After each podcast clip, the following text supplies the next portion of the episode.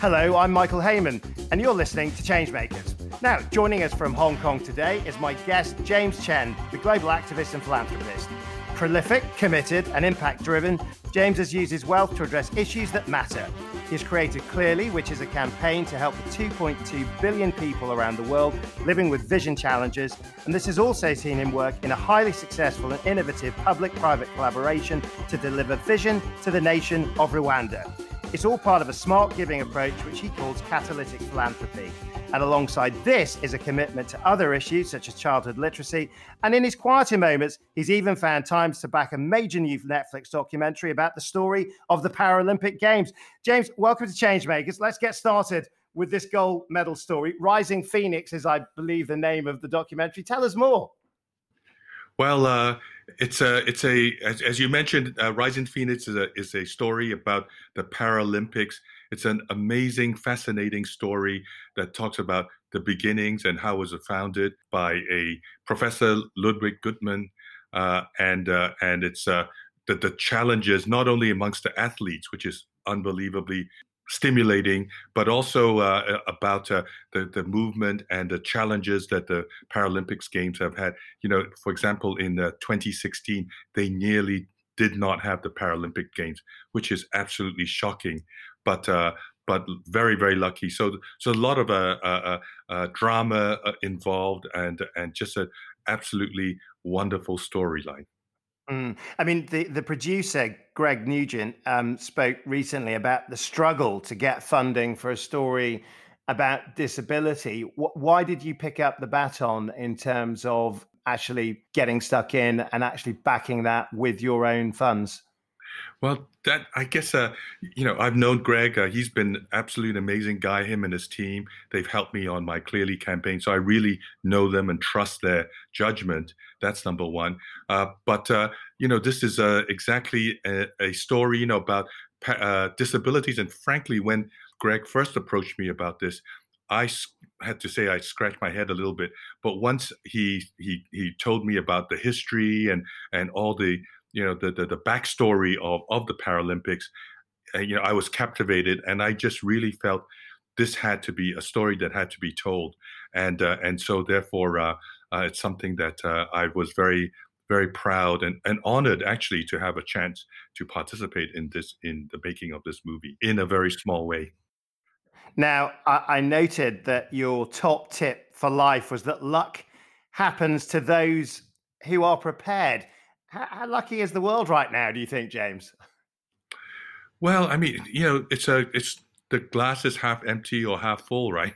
And I think that um, you know this uh, this pandemic is terrible and and and very challenging, disruptive to most people.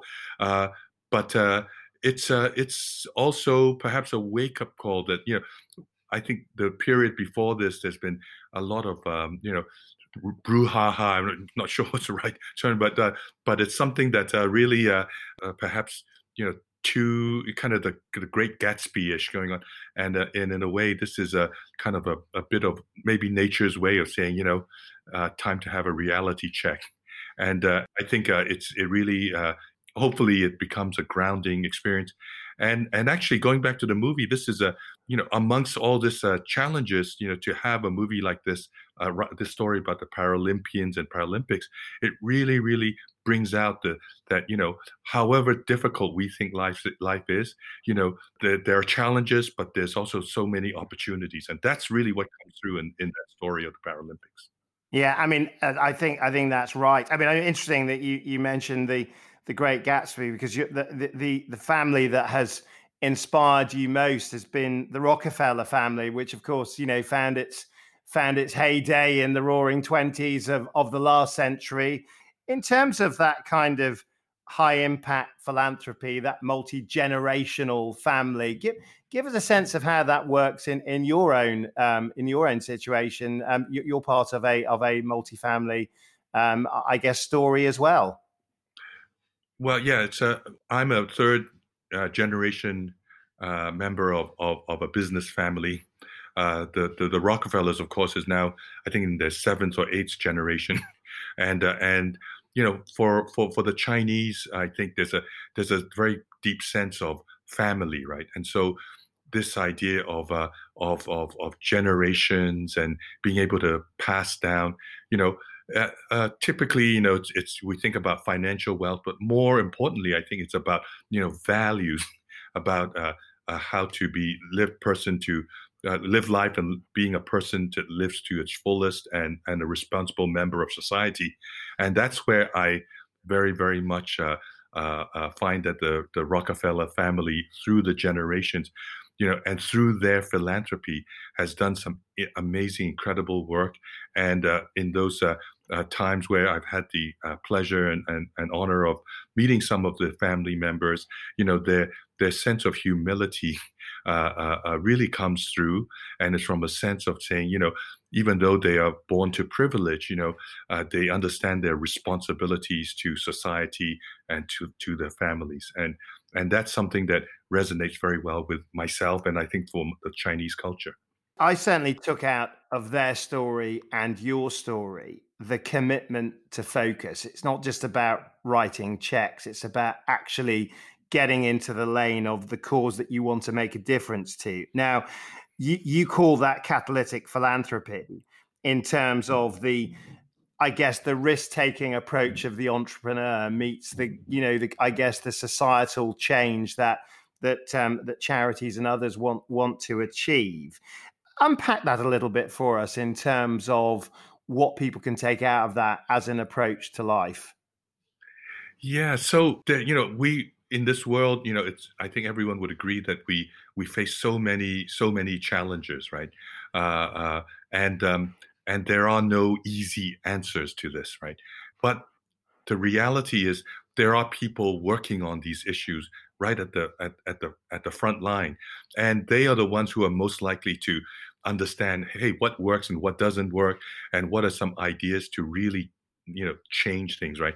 But typically how do they get the the funding to test these ideas right? And and that's where i think there's a the the the, the system is broken right?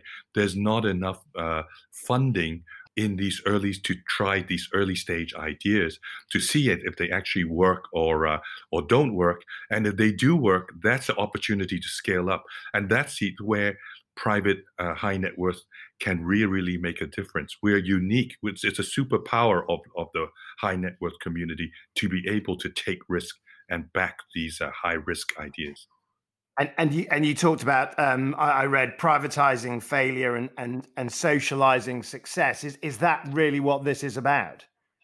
Yes, indeed.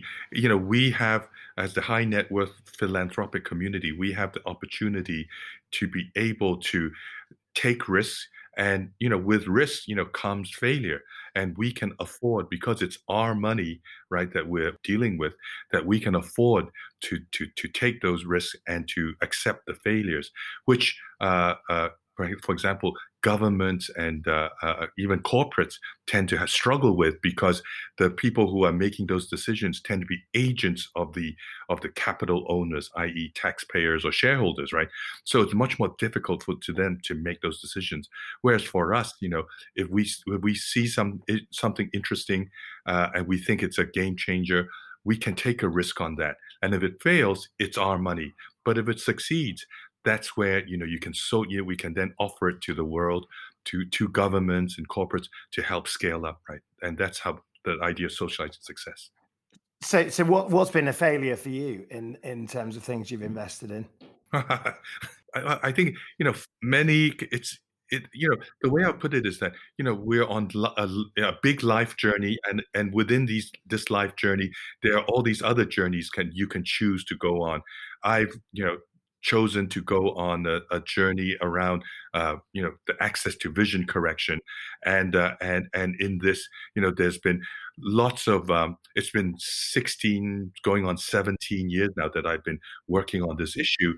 And uh, and so uh, you can imagine along the way you know it's not been smooth uh, sailing but there's been lots of uh, challenges. For example, I don't uh, uh, uh, trying to convince, for example, the the World Bank to help us fund the projects early on, and realizing that no, they they this is not the way the world works, you know. And uh, oftentimes, this is learning the hard way how things don't work. and yet you know being continue to be committed to this idea of hey why can't it work better why can't we do this and and uh, until somebody gives me a good answer to that question or i figure out for myself right then i'm not willing to stop and and that's the perseverance of saying you know if there's a there's there seems to me there is a good reason that something can be done in this case of that i've been working on uh, with uh, with uh, access to vision correction. It's been uh, something that uh, that's taken this long journey, but lots of uh, failures and successes along the way, and the journey is not over. The journey's not over. So vision is what you would describe as a domain expertise, isn't it? I suppose for you, something that you you know about, you care about, an area you can really focus on. Tell us a little bit about the key pillars of that clearly vision for a nation in Rwanda. These, I guess, are central investments where you've delivered real impact. Yes. So, so when I started uh, on this journey, all I knew was that I needed glasses uh, since I was a teenager, and so uh, uh this is something that is per- very personal to me, right? And then realizing because I've grown up in uh, in, in uh, Africa and uh, spent a lot of my career in developing Asia, I could also see that very few people uh, had glasses, and it always struck me: is it because they don't need glasses or they don't have access? Now I know, of course, that it's the issue is that they don't have access to glasses. So out of the 2.2 billion uh, people in the world today suffering from or struggling with poor vision 90% uh, can have can have their vision corrected by a simple pair of glasses and uh, and so this is the journey i've been going on you know what is what are those barriers that keep people from from from getting access to classes.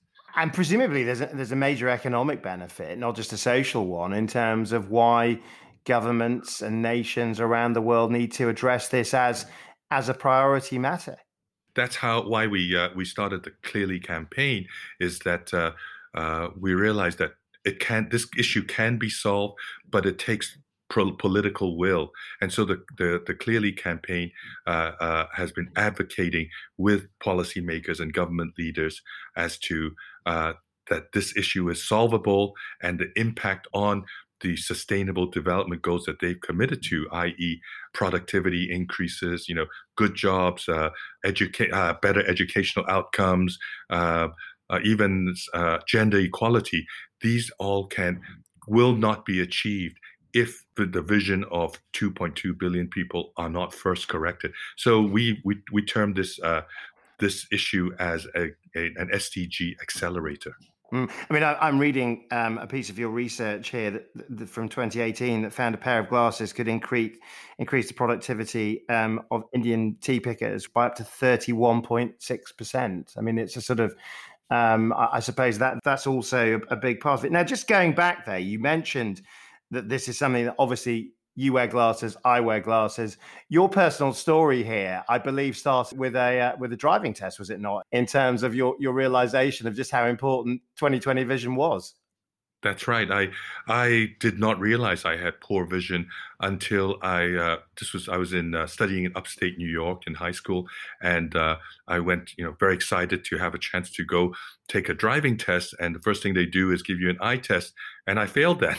And uh, so wow, so I went to you know the the the, uh, the local optical shop, got my eyes checked, and and uh, and got glasses, and and it's like wow, okay, so this is what I've been missing, and that's why it, this makes it such a a personal mission for me is that you know for better part of 16 years you know i'd been going around life you know not aware and this is something that most people who are struggling with poor vision they don't know what they're not seeing.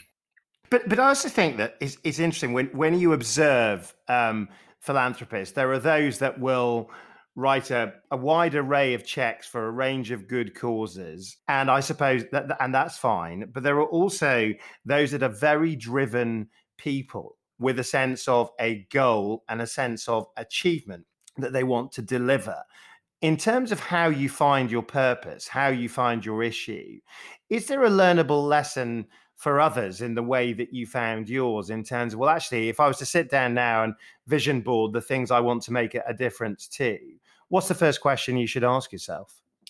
Well, I think the first thing is is there an issue that you see there's something that's not that you feel is not right that you feel that you can actually do something about it or you know or try to you know you we of course when you start on these journeys we don't know whether we can make a difference right? But it but my uh, uh, hypothesis and and it's worked for me is that is that uh, if you stick with it that's this idea of do- developing domain expertise.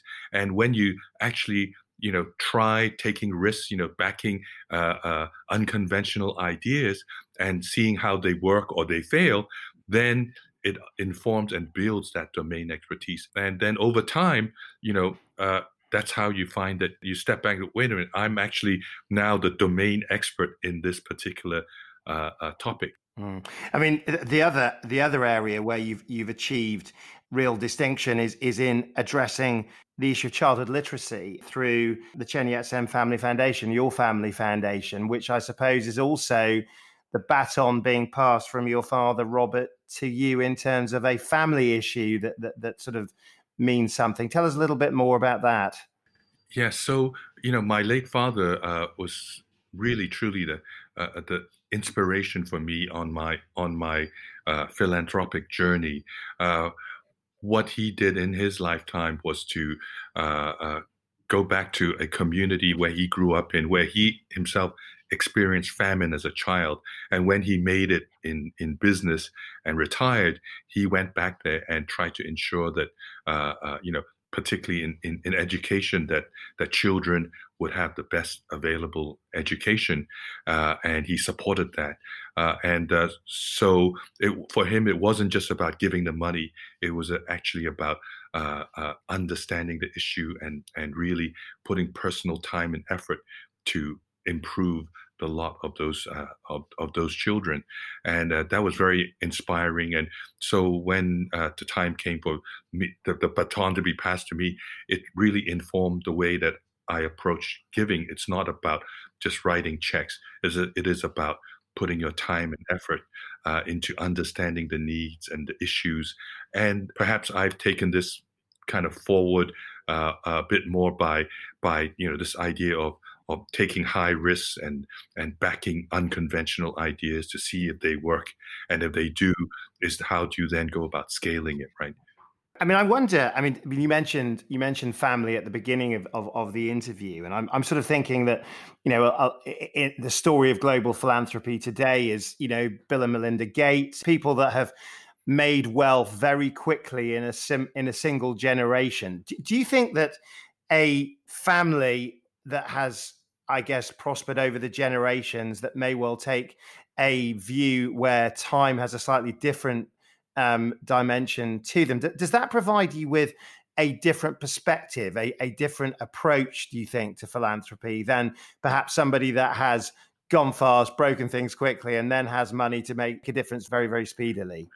Yeah, I would say, you know, yeah. In fact, uh, to me, you know, I mean, I uh, hugely admired Bill Gates, uh, but he's probably more an anomaly than the norm.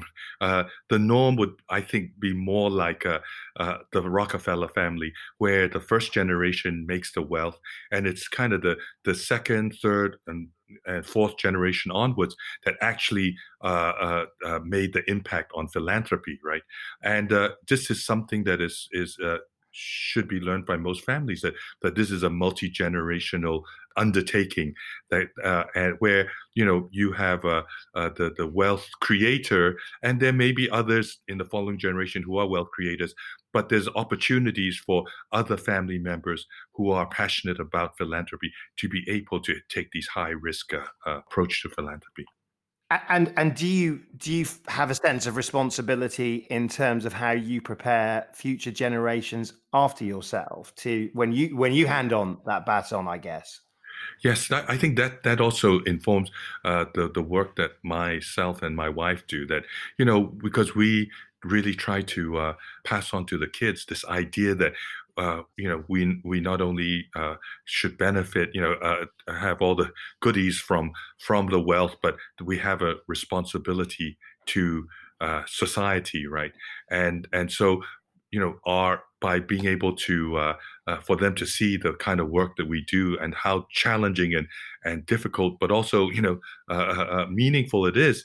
That I hope that the those lessons, you know, as the Americans say, you know, what we're trying to do is not just talk the talk, but we're walking the walk walking the walk now another area of, of where you walk is um, i can't finish this interview without walking you into food because everybody i speak to about james chen will say to me talk to him about food. You're an investor in restaurants in new york in hong kong. Give us a, a just a, a very brief overview of what you're investing in and why yeah, I, it's something that you know I I, I enjoy good food, and uh, it's just something that I've been curious about from early age. I started cooking when I was very young myself, and uh, so throughout my life uh, and and particularly the career, I've had the opportunity to to invest in restaurants, and uh, they were disasters all along. Particularly, you know, the first series of uh, restaurants. I mean, all of them went completely. What what sort of restaurants were they? Were they were they kind of fine dining? Were they? What... Uh, well, New England country cooking.